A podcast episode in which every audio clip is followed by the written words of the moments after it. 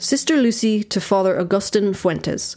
Tell them, Father, that the Blessed Virgin said repeatedly, to my cousins Francisco and Jacinta, as well as to me, that many nations would disappear from the face of the earth, that Russia would be the instrument of chastisement from heaven for the whole world, if the conversion of that poor nation is not obtained beforehand. Gloria in excelsis terra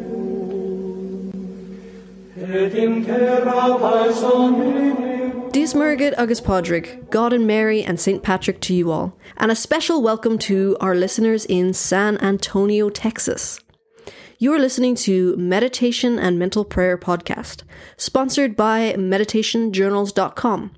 In today's episode, we examine the divine attribute of justice.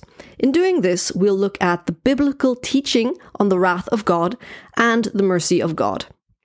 Then, after that, our meditation will explore how we can use this information to help eradicate a fault that we often commit without regard for justice towards our neighbor.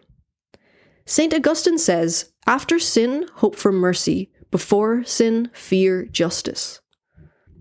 If we consider God's moral perfection and his perfect justice, we will find that this perfect justice makes it necessary for him to show his disapproval against anything which even tries to act contrary to the moral purpose for which it is made.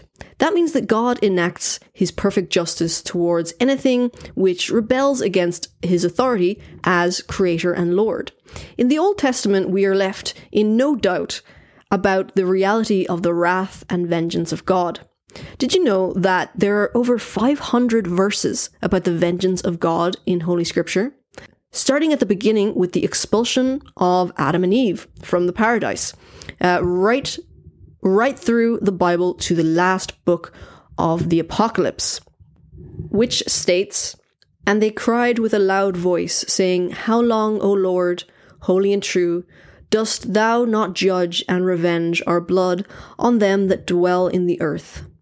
And that's Apocalypse, Revelation 6:10. In the book of Deuteronomy, we are alerted to the cry of Moses. Hear, O ye heavens, the things I speak. Let the earth give ear to the words of my mouth. Moses continues with a warning. God says, If I shall whet my sword as the lightning, and my hand take hold on judgment, I will render vengeance to my enemies, and repay them that hate me. And that is Deuteronomy 32:41. In Ecclesiasticus chapter 39, verse 33, we read, there are spirits that are created for vengeance, and in their fury they lay on grievous torments. In the time of destruction they shall pour out their force, and they shall appease the wrath of him that made them. Fire, hail, famine, and death, all these were created for vengeance. In the book of Judith, chapter 7, verse 17, scripture tells us, We call to witness this day heaven and earth, and the God of our fathers, who taketh vengeance upon us according to our sins. In the New Testament of the Gospel of Luke, chapter 18, verse 8, we read the words of Jesus And will not God revenge his elect who cry to him day and night? And will he have patience in their regard? I say to you that he will quickly revenge them. When people wonder, where was God when they hear of the abuse of children by adults? we can be assured that God is furious. In fact, so terrible his retribution that Jesus warns, And whoever shall scandalize one of these little ones that believe in me, it were better for him that a millstone were hanged around his neck, and he were cast into the sea. That's Mark chapter 9, verse 41. In the Gospel of Luke, when we hear Jesus talk about useless fear, he says, But I will show you whom you shall fear. Fear ye him who after he hath killed hath power to cast into hell. Yeah, I say to you, fear him. At La Salette in 1846, when Our Blessed Lady approached two shepherd children, Maximin Giraud, age 11, and Melanie Calvat, age 14, she told them, The sins of persons consecrated to God cry to heaven and call for vengeance, and now here is vengeance at their very doors, for no longer is anyone found to beg mercy and pardon for the people. There are no more generous souls. there is now no one worthy of offering the spotless victim to the eternal on the world's behalf. The Blessed Virgin continues God will strike in an unparalleled manner. Woe to the inhabitants of the earth! God will exhaust his anger, and no one will be able to escape so many evils at once. However, in God's perfect judgment, there is always hope and mercy. Our justice system, when it is controlled by just men, is a gift from God from his divine attributes. From the beginning of man's interaction with God, people knew that their offenses against God could be forgiven and they obtain God's mercy. Let's see what the Bible says about God's mercy. In Deuteronomy, although the people realize that God takes revenge on his enemies, they still acknowledge his mercy. Praise his people, ye nations, for he will revenge the blood of his servants, and will render vengeance to their enemies, and he will be merciful to the land of his people.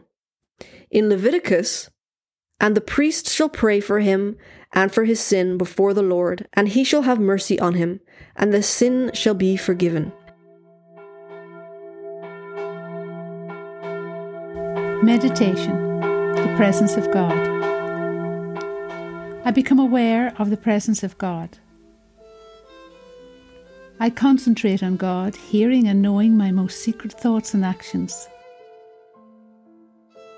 Mental prayer. In mental prayer, I begin talking to God about my faults in regard to my misuse of His gift of discernment and judgment. Lord, you can hear me misusing your gift of discernment, your gift of judgment. Just thinking, Lord, about your dear friend St. Thomas Aquinas and how he told us in his fourth proof for your existence. He said that in the world there were degrees of justice, and so therefore, somewhere, there was the total, perfect, all encompassing justice, which we call God, and from which we derive our little bits of justice. Lord, I love thinking about what you said to St. Thomas. You said, you have spoken well of me, Thomas. So when I ponder on that attribute of your justice, and I think of the implications of offending you by misusing it, my heart flutters in fear. When I commit the sin of rash judgment or detraction, and I realise now you were listening, I feel sort of dirty. I know I'm always in your presence. You always hear. You always know.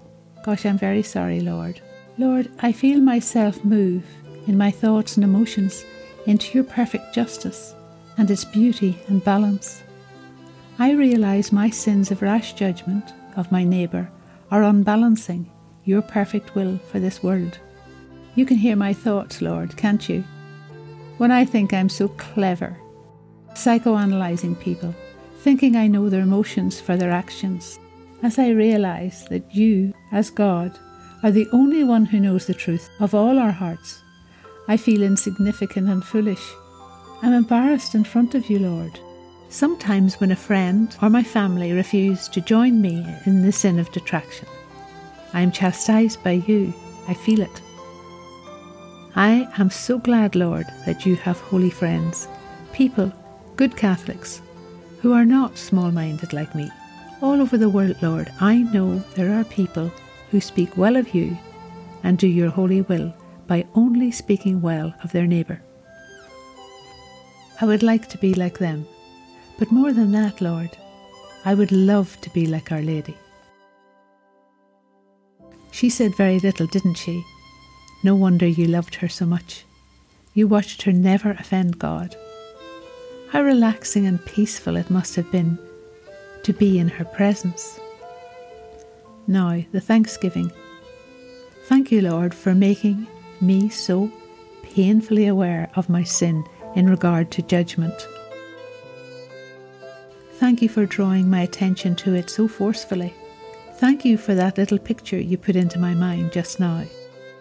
The one where I am sitting in a cafe with friends complaining about another friend who is refusing to take a stand against abortion. You are sitting at an adjacent table looking at me and listening. I feel embarrassed the offering. Lord, I offer you myself. Come, Holy Ghost, Creator, come. I am ready to be filled with the justice of God, no matter how painful it becomes. And now that part of the meditation, which is called the petition. Lord, teach me to love all justice and hate everything that is against justice. Lord, when I read your words, blessed are they that hunger and thirst after justice, for they shall have their fill. I always imagine someone like Martin Luther King or pro life campaigners. But this is only a minuscule part of it. But this is about the whole of the divine will of God. I offer myself now to you. Change me, fill me with justice. Show me how to give you the just adoration you are due, the just obedience you are due. Teach me, Lord, to give justice to my neighbour in my thoughts and in my words. Amen.